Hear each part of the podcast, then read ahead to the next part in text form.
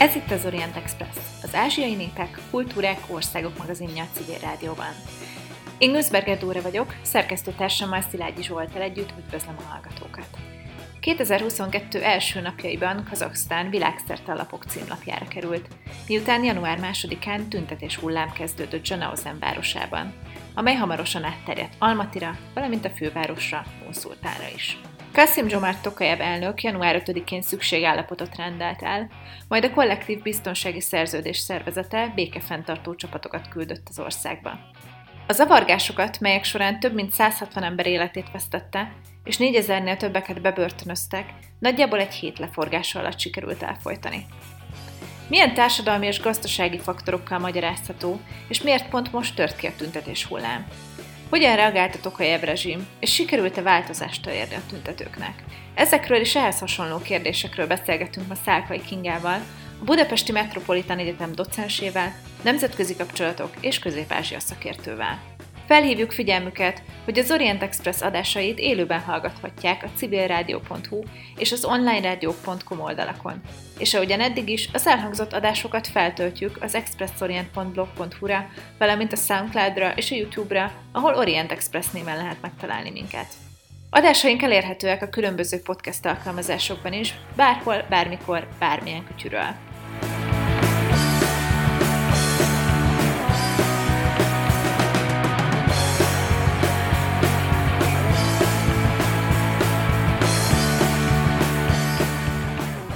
Szeretettel köszöntöm Szálkai Kingát az Orient Express stúdiójában. Nagyon köszönjük, hogy itt vagy ma velünk, és beszélgetünk egy kicsit Kazahsztánról. Én köszönöm a meghívást, és nagy szeretettel üdvözlöm a hallgatókat. Kazahsztánnak elég turbulens januárja volt, azt hiszem mondhatjuk így. Január elején kezdődtek a zavargások, amivel tele volt mind a magyar, mind a nemzetközi híradó, nagyon sokat lehetett erről olvasni, hallani. És január tizedike-tizenegyedike környékén ezek elcsitultak, ha ha én jól tudom, ha jól lehetett olvasni a hírekben. Foglaljuk össze egy picit így az elején, hogy mi történt pontosan Kazahsztánban januárban. Kazahsztánban rögtön új év után, tehát január másodikán kezdődtek meg a tüntetések, amelyek, ugye erről nagyon sok vita van jelenleg, hogy honnan is indultak, kik is azok a szereplők, akik részt vettek ezekben a tüntetésekben, mi volt a motiváció, mi volt esetleg a felbújtó erő, hogyha itt a napi sajtóban megjelenő anyagokra szeretnék utalni, de amit egész biztosan tudunk, az az, hogy valóban lakosság részéről kirobbanó, spontán tüntetés hullámként kezdődtek az események január másodikán, amikor is a cseppfolyósított földgáznak az árát fölemelték gyakorlatilag a kétszeresére, ami azt jelenti, hogy egy olyan ötven-hatvan tengés árról száz húsz tengére emelkedett ez az ár. Ugye el tudjuk ezt képzelni magyar viszonylatban, ez még így is egy kilencven forintos ár, amiről beszélünk, de hogy kazak viszonylatban is el tudjuk helyezni, negyvenkétezer-ötszáz tenge a minimál bér jelenleg Kazahsztánban. Tehát, hogyha ebbe a keretbe helyezzük, akkor látható, hogy itt valóban egy jelentős áremelkedésről volt szó. Ez egyébként nem, nem teljesen váratlanul érte a kazak lakosságot, tehát egy elvileg egy lépésről lépésre bevezetendő, hosszú távú folyamat egyik eleméről van szó, azonban erre én beszélgettem a héten egy kazak ismerősömmel, ilyen mértékű emelkedésre nem számított senki. Tehát az ő ilyen személyes, anekdotikus megjegyzése szerint, még hogyha egy olyan harminc-negyven-ötven százalékkal emelkedtek volna az árak, az még rendben lett volna, de erre erre ebben a formában senki nem számított. Ugye a magyar hallgatónak megint csak nem biztos, hogy sok mindent mond, hogy el pé géről beszélgetünk. Kazahsztánban a járművek, különösen ebben a tartományban, Magisztru tartományban, ahol elindultak a tüntetések, a járművek nagy része el pé gé gázzal üzemel, hiszen ez gazdaságosabban beszerezhető és felhasználható. Na, tehát így, kezdőd, így, így kezdődtek az események, és láthatóan eleinte a kormányzat próbálta ezt próbálta ezt békés eszközökkel kezelni, megbékíteni a tüntetőket, tehát gyak szinte azonnal úgy döntött Tokajev elnök, hogy visszavezeti a hatósági árazást az el pé gére, és, és ezzel az árak vissza is csökkentek egy elfogadható, mérsékeltebb szintre, illetve szimbolikus lépéseket is tett, tehát a kormány lemondott, az elnök elfogadta a kormány lemondását. Azonban ez nem volt elég a tüntető lakosság számára. Tehát ezekkel a, ezekkel a gyors, határozott, ám de inkább szimbolikus lépésekkel nem sikerült elvenni a népharagnak az élét, ami tovább eszkalálódott, illetve egy ponton, tehát itt, ahogy, ahogy múlnak a napok, január ötödike hatodika környékén már egyértelmű, hogy a spontán lakossági tüntetéseket más szereplők is elkezdik kihasználni a saját céljaikra, olyan képzetnek, képzettebbnek tűnő erők, csapatok jelennek meg, akikkel szemben, akikkel szemben az állami, akár katonai erők is, tehát akár egyenlő vetétársak, akár még gyengébb pozícióba is kerültek.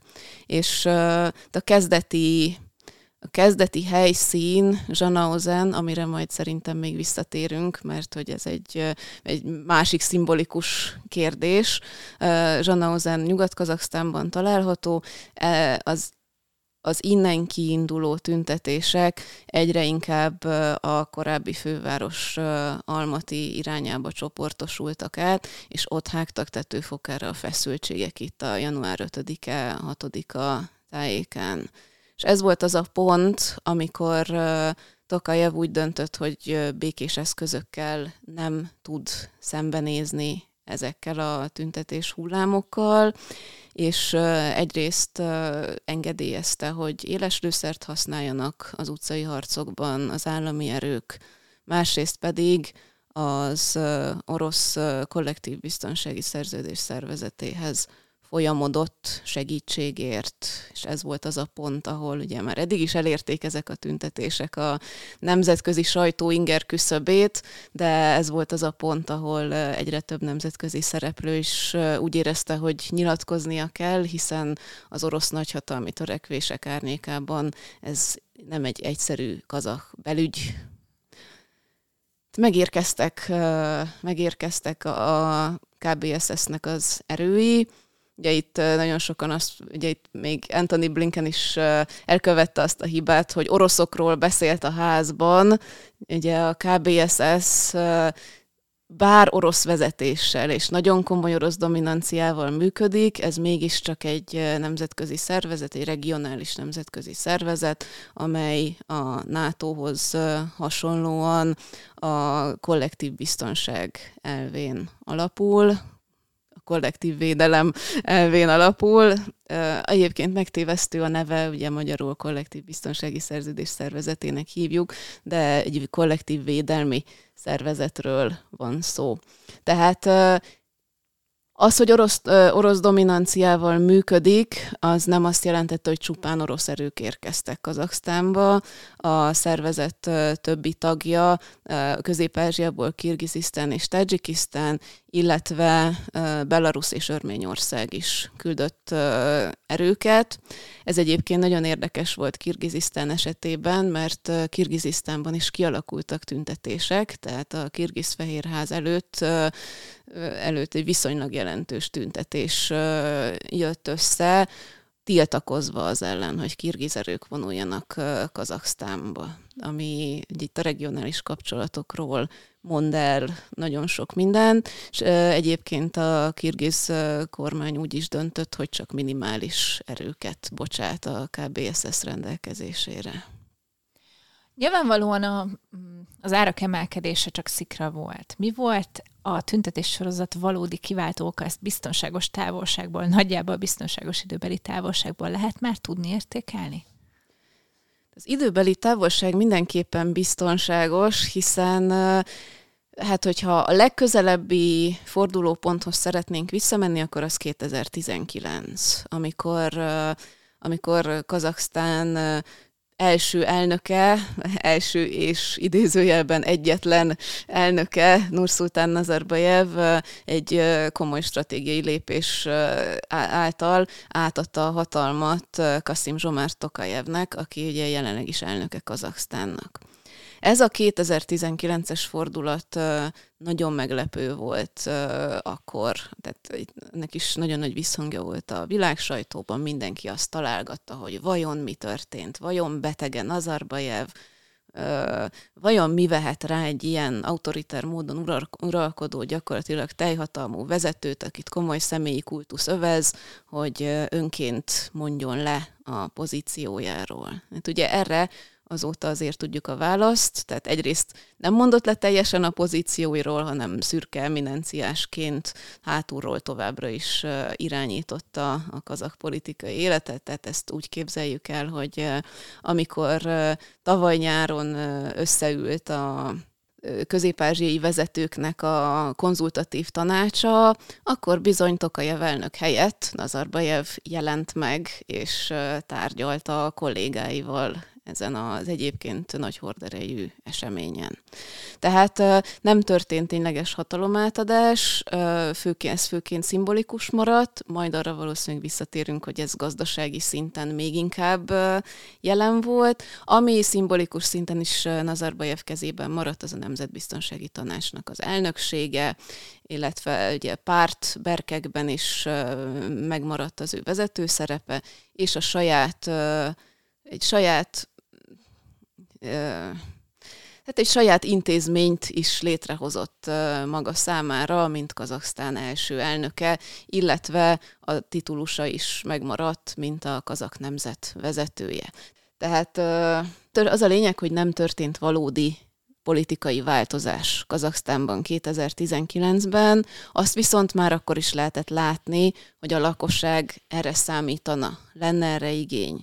Hiszen a kazak társadalmat a szélsőséges egyenlőtlenségek jellemzik, és ezek a szélsőséges egyenlőtlenségek senki számára nem jelentenek meglepetést, így tulajdonképpen a mostani tüntetéseknek sem kellene túl nagy csodálkozást okoznia abban, aki követi a kazak eseményeket, hiszen ezeket a törésvonalakat nagyon határozottan lehetett látni három éve is, már korábban is, ahogyan s az elmúlt évek nem javítottak a helyzeten természetesen, tehát egy koronavírus járvány által sújtott Kazahsztánban a már jelenlévő társadalmi feszültségek, társadalmi egyenlőtlenségek még tovább növekedtek, nyílnak az ollók, és egy ilyen horderejű döntés, ami a, ami a lakosság pénztárcájának talán a leg, egyik legérzékenyebb részét érinti, mint az üzemanyag árak emelése,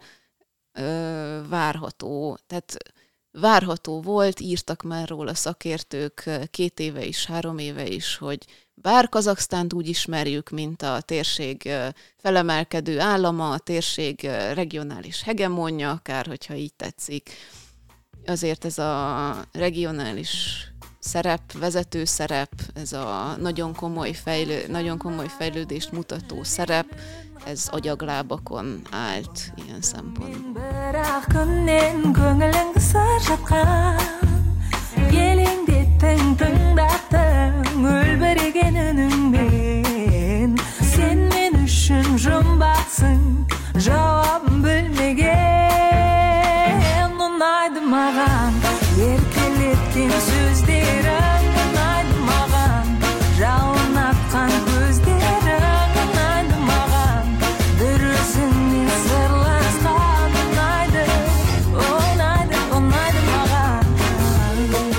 Ez itt továbbra is az Orient Express, folytatjuk a beszélgetést Szálkai Kingával Kazahsztánról.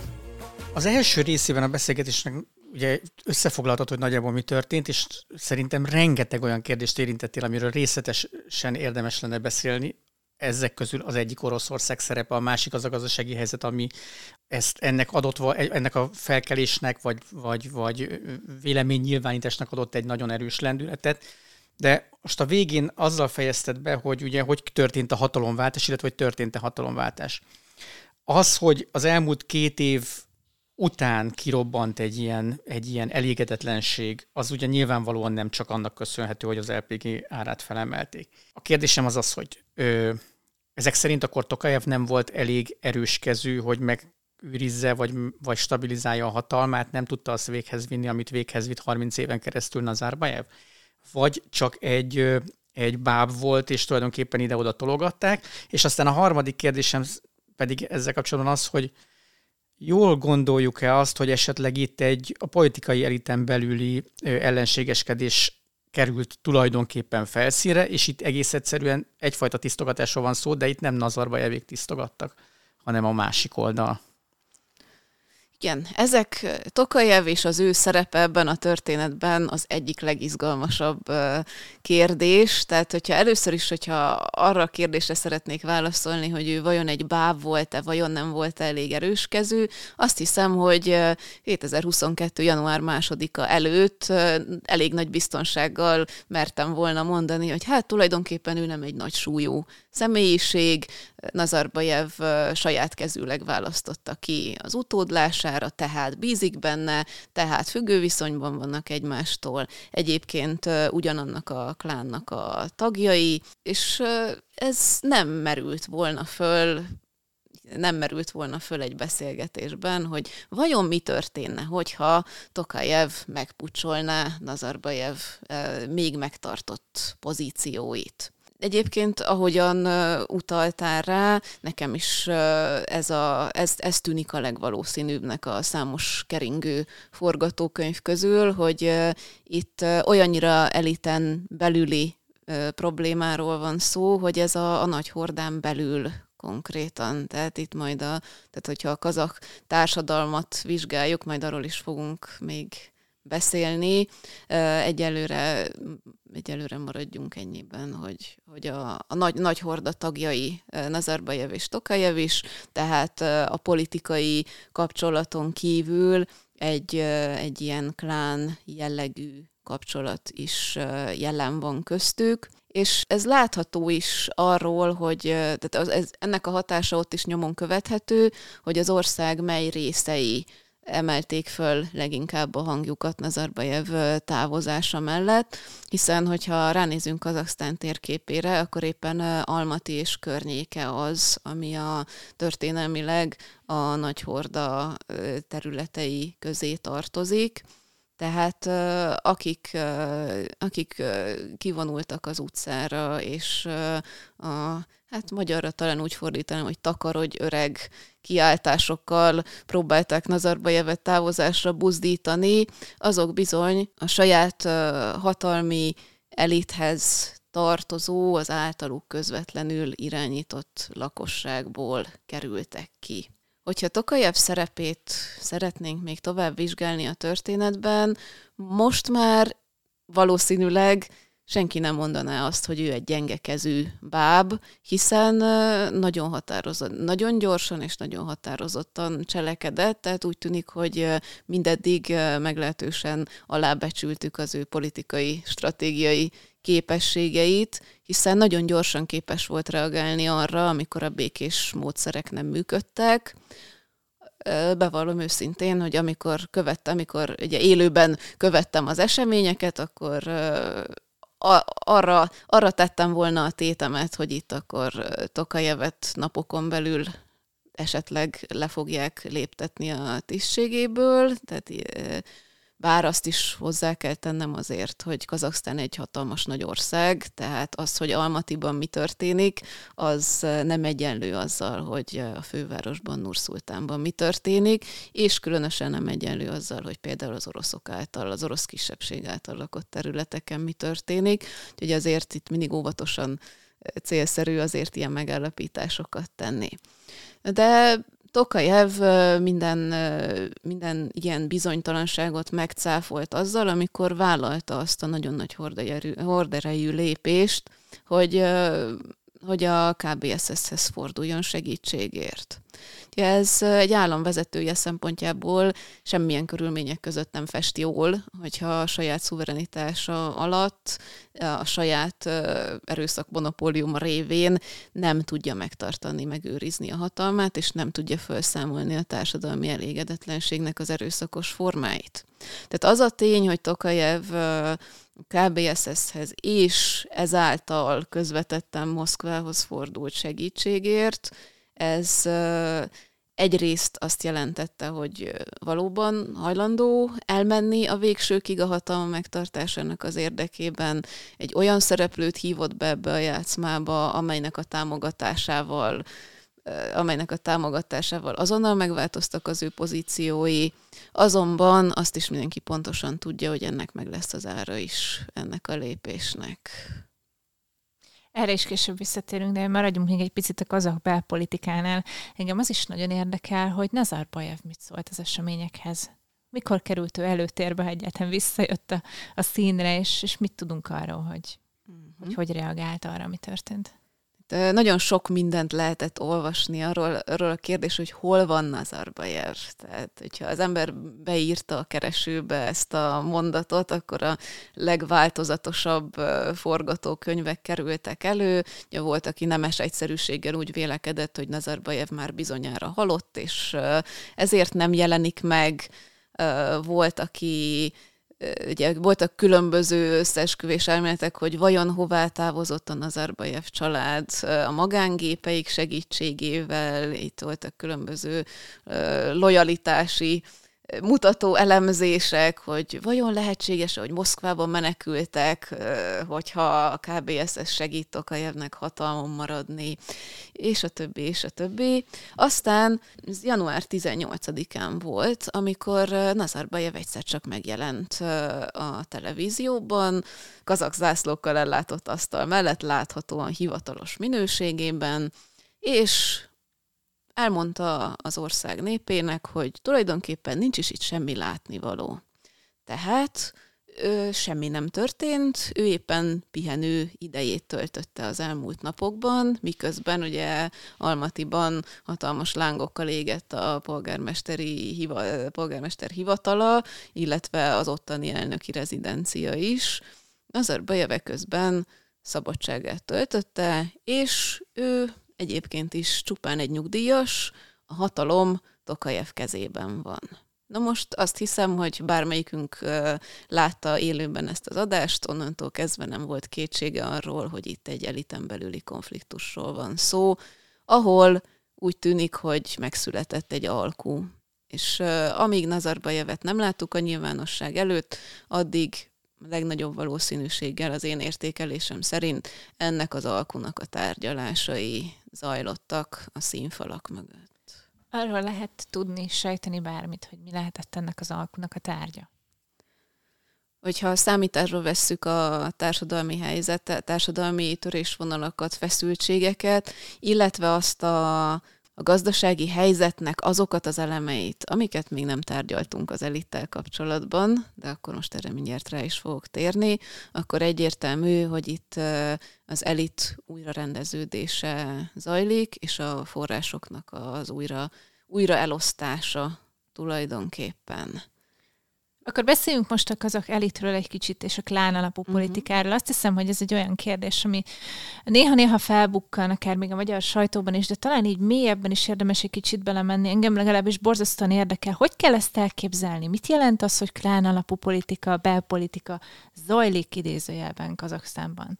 És ehhez a kérdéshez egyetlen egy dologgal hadd csatlakozzak, hogy általában, ha klán alapú politikáról beszélünk, akkor Kirgizisztán szokott előkerülni, és viszonylag kevés szó szokott esni Kazahsztánban erről a, a kérdésről. Tehát ilyen értelemben talán még érdekesebb, hogy ott is ezek szerint működik az, ami Kirgizisztánban sokkal látványosabban, ugye ott sokkal több megmozdulás alapján derült ki kétezer-ötben, kétezer-tízben is, hogy hogy itt erről szó van. Kazahsztánban korábban nem beszéltünk, egyébként nyilván azért is, mert Nurszultán, bocsánat, Nazarbajev ezt elég jól kézben tartotta.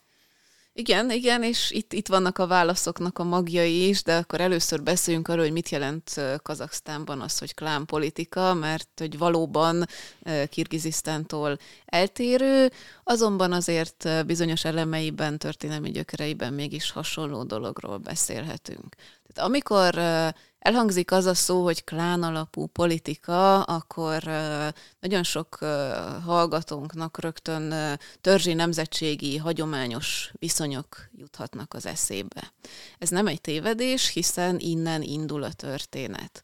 Tehát a tizenkilencedik században a cári Oroszország erő előtti kazak törzsek, illetve még a cári Oroszországon belüli kazak törzsek körében valóban ezek a hagyományos jellegű törzsi nemzetségi viszonyok működtek. Azonban a Szovjetunió formáló hatása olyan mértékben átalakította ezeknek a működését, hogy azt már véleményem szerint téves lenne mondani, hogy a Szovjetunió felbomlása után a független Kazahsztánban ugyanaz, ugyanaz a tartalma azoknak a szavaknak, azoknak a jelölőknek, tulajdonneveknek, amik a, amik a klán alapú politikához kapcsolódnak, mint az eredeti formájukban voltak. Tehát a Szovjetunió időszakában ezek egyrészt leegyszerűsödtek, szimbólumrendszerek kiüresedtek, és nem elhanyagolható szempont az is, hogy a gazdasági viszonyok, amelyek jelen voltak ezekben a ezekben a vérségi alapú kötelékekben, ezek is átalakultak. Tehát a Szovjetunióban ezek a kötelékek azt jelentették, hogy ki hogyan tud hozzáférni milyen jellegű gazdasági javakhoz. Informális módon általában, de ezek a hálózatok gyakran összefonódtak az intézményrendszerekkel, és így formálissá is váltak. Na most, amikor felbomlik a Szovjetunió, akkor erre a típusú rendszerre ráépül, vagy ezzel nem is ráépül, hanem inkább összefonódik egy, egy olyan rendszer, amit viszont úgy ismerünk, hogy oligarcha rendszer. Tehát erről inkább Ukrajna jut eszünkbe, ha erről beszélünk, meg Oroszország maga. De Kazahsztánban is jelen voltak ugyanezek a folyamatok, ugyanúgy megvolt a privatizáció, ugyanúgy megtörtént az, hogy aki politikai hatalmat birtokolt, az nagyobb mértékben tudott részesülni ezekből a privatizációs folyamatokból, majd utána, amikor ugye, demokratizálódott az ország, akkor a gazdasági hatalom a politikai hatalom eszközévé is vált. Ugye, nem akarom annyira leegyszerűsíteni, hogy szavazatvásárlások formájában, de talán egy ilyen ismeretterjesztő jellegű műsorban így lehet, lehet így is fogalmazni, hogy jobban el tudjuk képzelni. Tehát a gazdasági újraelosztásnak a rendszerei működnek elsősorban ennek a klánpolitikának a címkéje alatt, és valóban a szóhasználatban, a szimbólumokban megjelennek ezek a hagyományos, tradicionális elemek. A lényeg azonban az, hogy itt hálózatokról beszélünk. Olyan hálózatokról, amelyek kulcsot adnak a tagjaik számára ahhoz, hogy nem is csak ahhoz, hogy anyagi javakat szerezzenek, vagy a gazdasági életben részt tudjanak venni, hanem társadalmi szerepeket is képesek legyenek betölteni. Tehát összefonódik a politikai hatalom és a gazdasági hatalom. Ugyanúgy, ahogy egy klasszikus oligarcha rendszerben egyébként, de itt a szocializáció, a szokások is rajta hagyják a bélyegüket ezeken a folyamatokon. Tehát egy nagyon komplex, az a lényeg, hogy egy nagyon komplex rendszerről van szó, ahol, mind, ahol hát talán mondom így, így a legegyszerűbb megérteni, hogy a hagyományos elemek, a szovjet hatások és a Szovjetunió felbomlása utáni ö, oligarcha rendszer elemei keverednek össze. És ennek a nagy pókhálónak a közepén ül Nurszultán Nazarbajev és a Nazarbajev család. Vagyis, hát erről még, erről még nem merek egészen pontosan nyilatkozni, de ezt valószínűleg múlt időbe tehetjük. És az elmúlt napok, hetek fejleményei ezt mutatják, hogy ez a tisztogatás, ez éppen ennek a pókhálónak a közepét igyekszik kitisztogatni. Жұлдыздай жарқырайды, толқындай сарқырайды көңіл, тулайды жалындайды, еркіңе бағынбайды асау бұл өмір. Бұл өмірде сан тараулы жол бар, болса дағы жан санаулы қолдар, аласармас менің асыл арманыма. Ez itt továbbra is az Orient Express, folytatjuk a beszélgetést Szálkai Kingával, Kazahsztánról. A szünet előtt elkezdtünk beszélgetni a klárálapú politikáról, és arról, hogy talán ez a nagy, nagy pókháló közepén ülő Nazarbajev család most már nem is ül a pókháló közepén, talán kiüti őt valaki. Itt arra lehet számítani, szerinted, a mostani adatok, mit tudom én, elemzések alapján, hogy itt egy valaki konkrétan fogja átvenni a helyét, vagy esetleg kicsit polarizálódik a kazah elit? Ez, az, ez lenne a válasz arra a korábbi kérdésre, hogy miről szólnak az alkuk, miről folytak itt két héten keresztül legalább az egyezkedések. Hát egészen biztos, hogy erről. Amit látunk, amit eddig, amir, amiről bizonyossággal tudok beszélni, mivel már megtörtént, az az, hogy a Nazarbajev család hogyan veszíti el a pozícióit. Egyébként a Nazarbajev családról Azt, úgy, azt érdemes tudni, hogy nem véletlen, hogy a tüntetők olyan transzparensekkel vonultak, hogy kifosztottátok az országot, és csak a saját, csak a saját javatokat néztétek, nekünk pedig nem adtatok semmit. Tehát ez, a, ez az egyik fő diskurzusa a tüntetéseknek. És hogyha megnézzük a kazah gazdasági helyzetet, illetve a, a nemzeti vagyonnak az eloszlását, akkor azt látjuk, hogy száz hatvankét ember birtokolja a gazdasági javak több mint ötven százalékát, ami, ami egy elég megdöbbentő statisztika.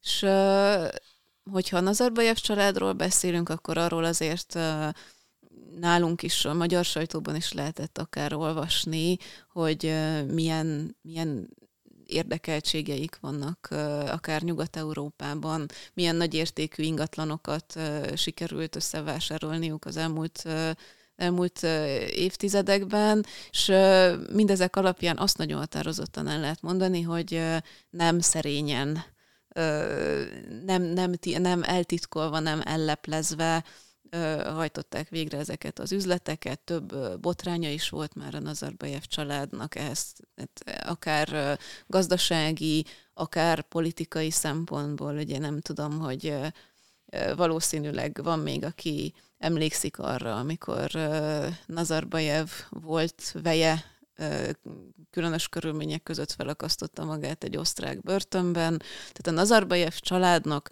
még megvoltak a saját ügyei, botrányai, amik akár magyar sajtóban is megjelentek. Nos, ebben a helyzetben a Nazarbajev család befolyásának a felszámolása az elmúlt napokban nagyon-nagyon gyorsan történt. Tehát ö, olvastam egy cikket, amelyben kiszámolták a család veszteségeit egész egyszerűen gazdasági cégek mutatója alapján, több milliárdos veszteségekről van szó, amit néhány nap alatt elszenvedtek, ami pedig a pozíciókat illeti. Nazarbajevnek három lánya van, és ő, ő rajtuk keresztül, illetve a, a vejein keresztül tartotta a kezében a Nazarbajev család leginkább az ország kőolaj- és földgáziparát, illetve a szolgáltatásokat, akár a szociális szolgáltatások piacát, és mint például a hulladékkezelést. Itt teljesen egyértelműen, láthatóan leléptették a Nazarbajev család tagjait ezekből a pozíciókból az elmúlt napokban. Úgyhogy láthatóan Tokajev elég erős ahhoz, hogy végrehajtsa ezeket a, ezeket a lépéseket. Ugye vannak olyan szakértők, akik azt nyilatkozták, hogy közeleg a desztalinizáció kezdete a Nazarbajevi éra szempontjából. Én, én ezzel is egy kicsit óvatosabb lennék azért. Tehát nem ezt látjuk, akkor Nazarbajev nem beszélne a televízióban kazak zászlók előtt, hogyha, hogyha ez lenne várható véleményem szerint. De az biztos, hogy itt nagyon, megint csak nagyon gyors és nagyon határozott lépéseket láthattunk a Nazarbajev család legfontosabb szereplőinek a legjelentősebb pozíciókból való eltávolítása során. Ez ugye nem azt jelenti, tehát nem véletlenül hoztam ezt a pókháló metaforát, nem azt jelenti, hogy a pókháló más részeiben esetleg egy színfalak mögött zajló alkú keretei között nem kaphatnak valami mást. Ami, ami ugye, amiért cserébe Nazarbajev hajlandó volt Tokajev, Tokajev elnökségét támogatni és megerősíteni a kamerák előtt. Az utolsó mondatothoz csak annyi tennék hozzá, hogy lehet, hogy csak az a, az a ked- engedmény, hogy megússzák. Tehát ez az, egy, ez, ez az egyik felvetésem. A kérdésem viszont arra vonatkozik, és erre már utalták korábban is, hogy ugye a ká bé es es bevetése is azt jelzi, és ezt nyilvánvalóan tudjuk, hogy, a, hogy ebben a régióban Oroszország hát ilyen regionális hatalmi pozíciókat dédelget, ugye, vagy, vagy, vagy hát a, a régi idők szelleme az még mindig jelen van. Hogy nem kapott-e szerinted, vagy van erről szó esetleg, hogy a Tokajev kapott valami fajta támogatást külföldről, most nem mondom ki, hogy pontosan melyik országból, csak azt tudjuk, hogy háromezer katonát küldött, és a legjelentősebb ö, kontingens elvett részt a ká bé es es ö, megjelenésében ez az ország. Tehát, hogy egész egyszerűen le, lehet, hogy arról is szó van, hogy le van ez bizonyos mértékig játszva, és megkapta azt a támogatást Tokajev külföldről is, ami annak, ahhoz kell, hogy a régió is elfogadja ezt a hatalomváltást, mondjuk így. Értem. Azért gondolkodom el ezen, amit mondtam, hogy itt, itt mégiscsak alkuk köttetnek, uh-huh. mert hogy akkora szakadék van a politikai és a gazdasági hatalom birtoklása között. Tehát az a tény, hogy elmozdítják a Nazarbajev család tagjait a legfontosabb vezetői szintekről, az nem elegendő ahhoz, hogy a gazdasági befolyást is újraosszák. És éppen ez a kiváltó oka az egész történetnek, hogy a politikai hatalom és a gazdasági hatalom elkezdett elválni egymástól. Tehát Nazarbajev ezt biztos nem így képzelte, amikor kétezer-tizenkilencben meghívta Tokajevet a hatalomba, de azért... Lássuk be, hogy ez sem egy annyira váratlan fejlemény. Az új elnök, az ő közvetlen kapcsolatai szintén számítanak arra, hogy valamilyen gazdasági, gazdasági előnyben részesülnek ezek révén, amíg a gazdasági hatalom a Nazarbajev család kezében van, addig bizony nincs mit szétosztani a Tokajev szimpatizánsoknak és segítőknek. Tehát ez...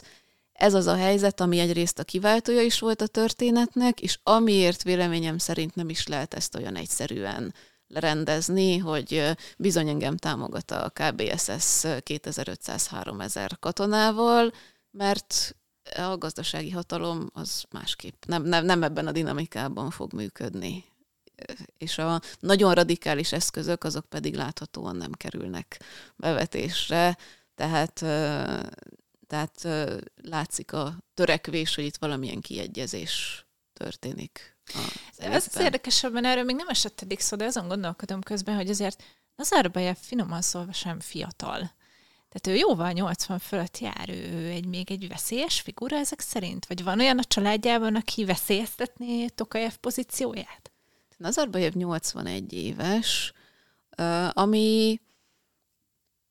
Tavaly volt koronavírusos is, tehát, tehát valóban nem, nem úgy hangzik, mintha egy nyolcvanegy éves bácsitól annyira kellene félni, de kétféle vélemény olvasható a sajtóban Nazarbajevről. Az egyik vélemény azt mondja, hogy ő már teljesen elszakadt a valóságtól, és csak a, ugye, a személyi kultusza és a gazdasági hatalma az, amin átlát, tehát ez az a búra, ami őt körbezárja, és már nem képes arra, hogy helyesen értékelje stratégiailag a saját helyzetét Kazahsztánban.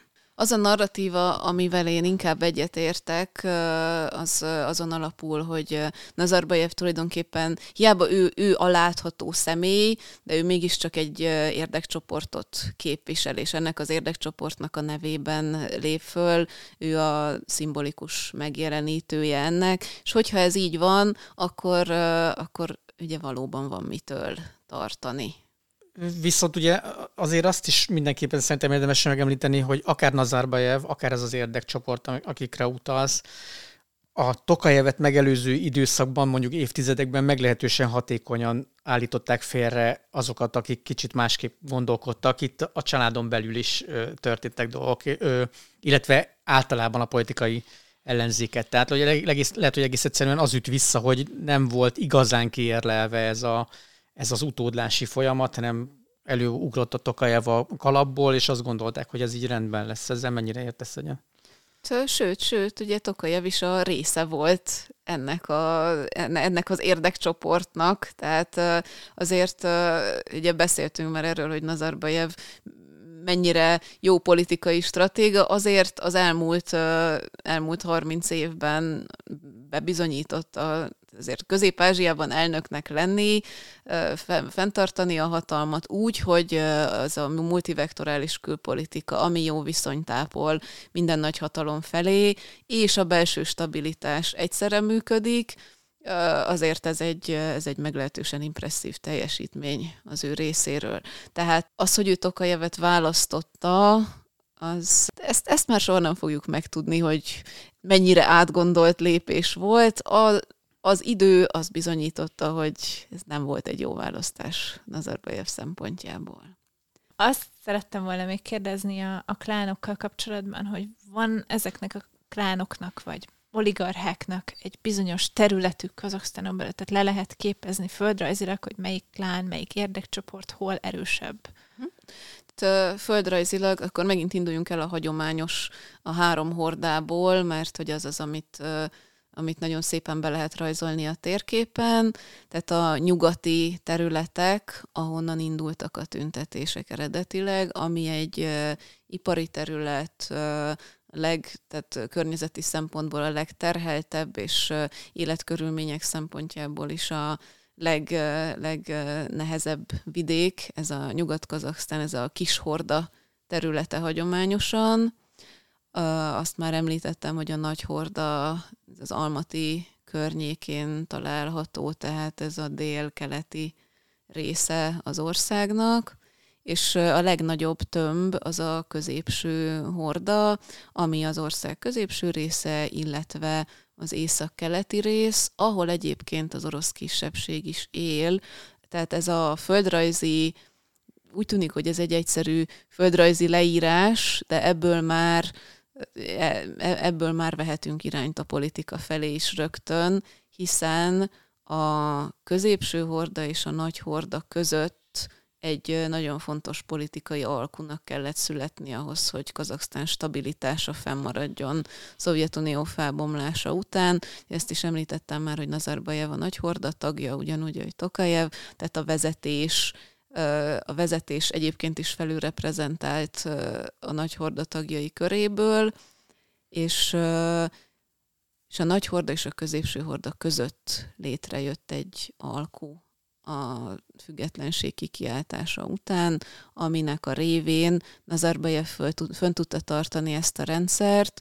Ez egyébként minden nemzetközi stratégiai dokumentumában megjelent Kazahsztánnak, hogy itt bizony mennyi kisebbség van, itt bizony hány nyelvet beszélnek az ország lakói, és Nazarbajev az, aki képes fenntartani az egységet ebben az országban. Tehát ez egy nagyon fontos retorikai elem volt Nazarbajev hatalmának a legitimációjában, és ennek ez, ez volt a kulcsa.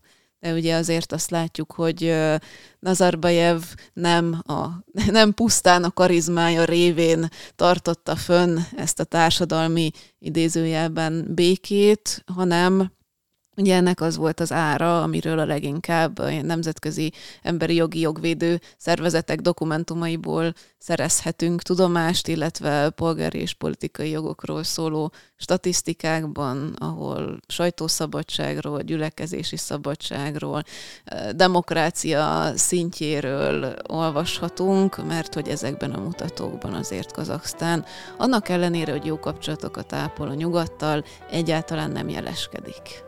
Aşığım begama begama begama Asalım menenga menenga menenga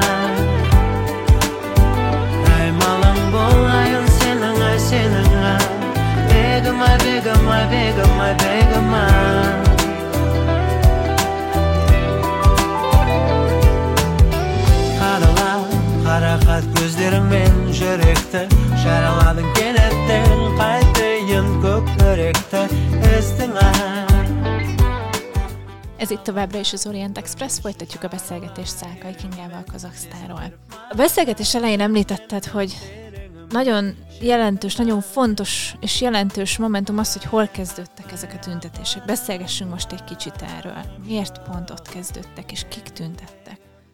Zhanaozen városa az, ahonnan elindultak a tüntetések, és Zhanaozen városa egy szimbólum, ahogy említettem az elején, hiszen éppen decemberben volt a tíz éves évfordulója egy korábbi tüntetés sorozatnak, ami egyébként kísértetiesen emlékeztet a mostanira.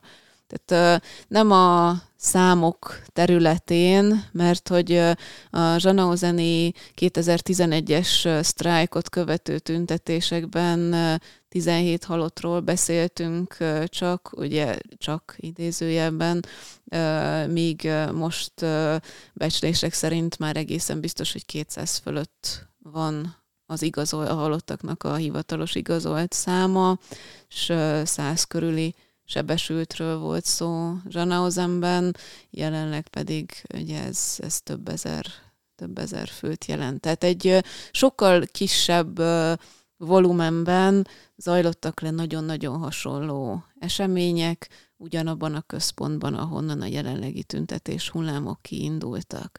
Tehát Nyugat-Kazahsztán, mint ipari, ipari vidék, anyagilag azt gondolhatnánk, hogy anyagilag, gazdaságilag egy ilyen hagyományos iparvidék előnyösebb helyzetben van az ország többi részénél, azonban itt inkább a, a rozsdaövezetekből ismerhető életszínvonal és életkörülmények jelennek meg. Tehát kétezer-tizenegyben is az ipari munkásság a körülményeik javításáért kezdett el sztrájkolni, és ami megtörtént abban az esetben is, az az volt, hogy a A hatalom úgy döntött, hogy erőszakos eszközökkel vett véget a sztrájkból kialakuló tüntetéseknek. Nazarbajev kemény kézzel kezelte ezt a, ezt a helyzetet, és ez szimbólumává vált annak, hogy hogyan, ez is szintén transzparenseken olvasható volt, hogy hogyan nyomja el Kazahsztán a saját népét, hogyan teszi tönkre a kazah elit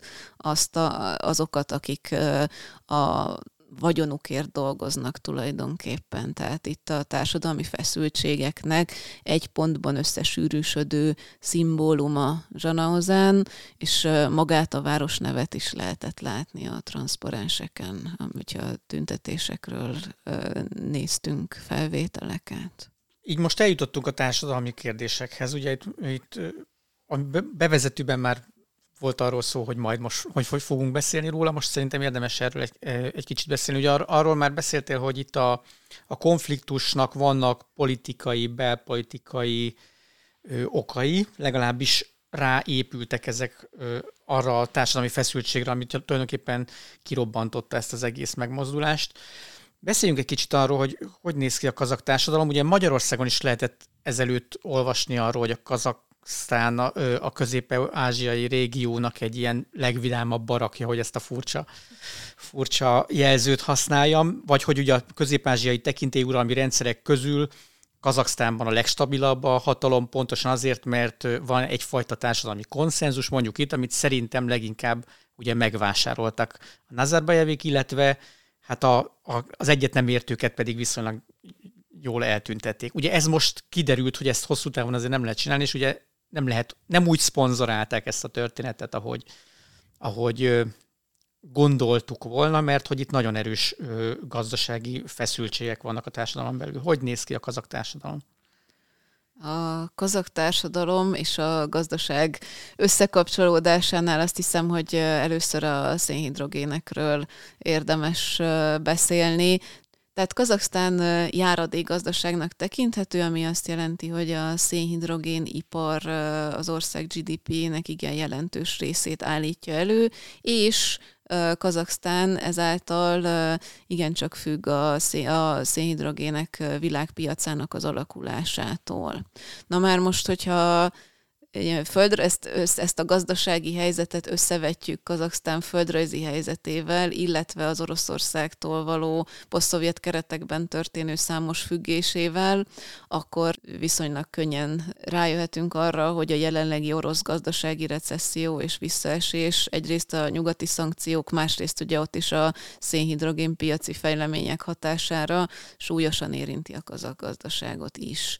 A kazah gazdaság alapvetően fölfelé tendáló mutatókkal rendelkezik, de ezek a mutatók egyrészt igen nagy mértékben a szénhidrogénipar iparhoz kapcsolódnak, másrészt pedig a már sokszor említett szűk elitet gazdagítják.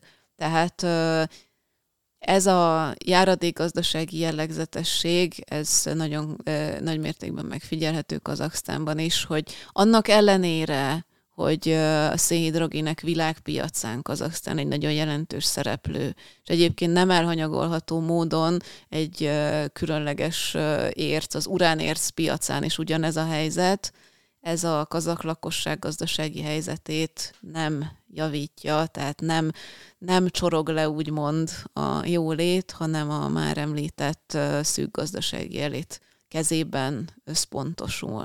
Tehát alapvetően gazdasági feszültségek jellemzik a, a, a kazah társadalmat, tehát amit a beszélgetés elején reflektáltál. Igen, és nyílik az olló, az alapvetően gazdasági ügy. Vannak-e más olyan társadalmi problémák, amik hozzájárulhattak ehhez a tüntetés sorozathoz? A gazdasági szempontból nagyon jól tükrözi az ország, az ország törésvonalait az a helyzet, ami a két főváros között alakult ki. Tehát két fővárosról beszélek, ugye tudjuk, hogy Kazahsztánnak egy fővárosa van, ami kétezer-tizenkilenc óta a Nurszultán nevet viseli, azonban Almati a másik, ugye a régi főváros, ami jelenleg is egy nagyon komoly gazdasági pénzügyi központ, sőt, hogyha a gazdasági szempontból nézzük, akkor mondhatjuk azt is, hogy jelenleg is Almati a, az ország központja, középpontja.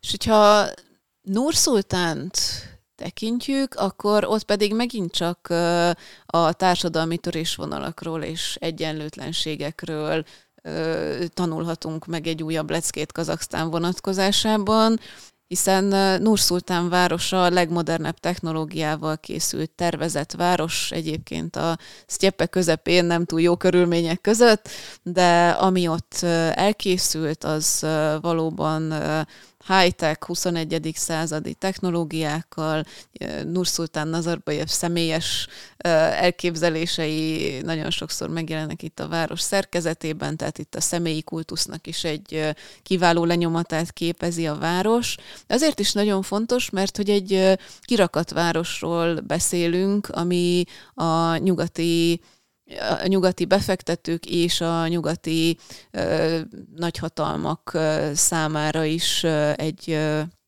egy ö, olyan terepet jelent, amelynek a révén a kazak vezetés be tudja vonzani ezeket a szereplőket az ország gazdasági életébe.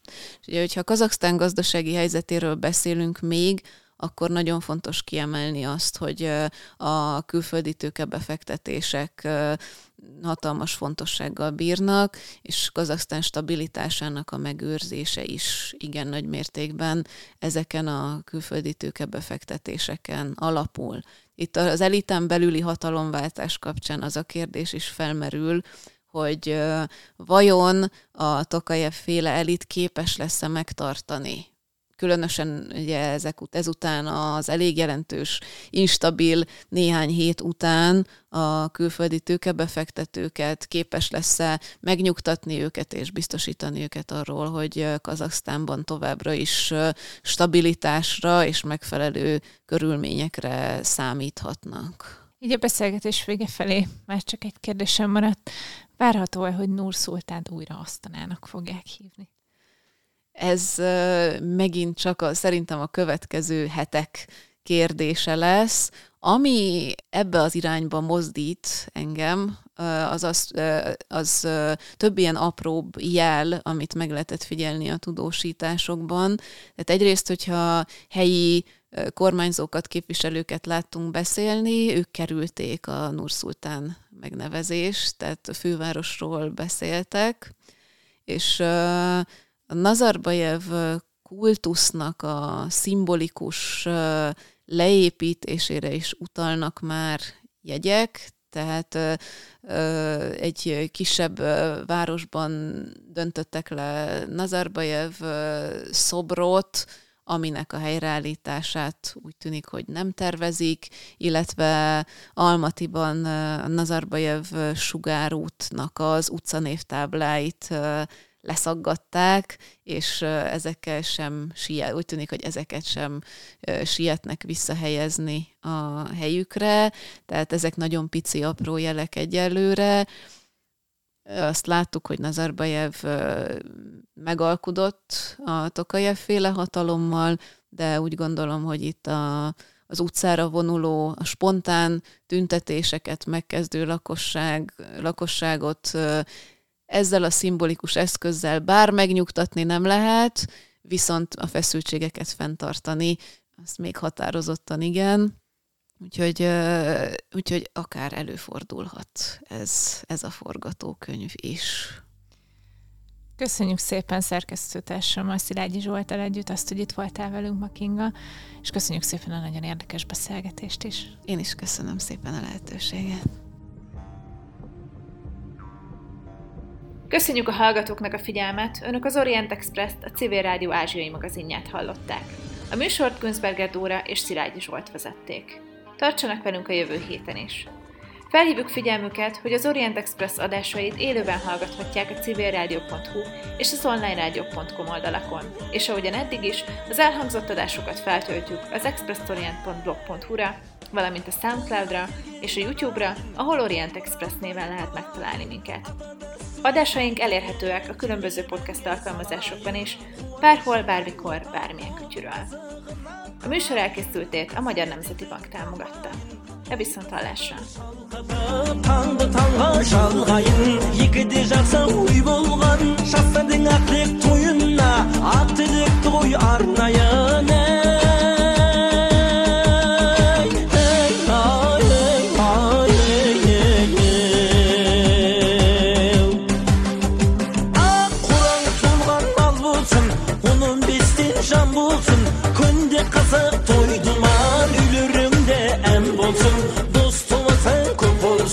Düşmanlara çok olsun, samanları şart olur, taslar kara top olsun, onun olsa bay olsun, kolunun olsa tay olsun, kızlarınız kalakta, şıldoz olsun, ay olsun, tuğu türlüğün aykanda, devlet ben söyle tay olsun.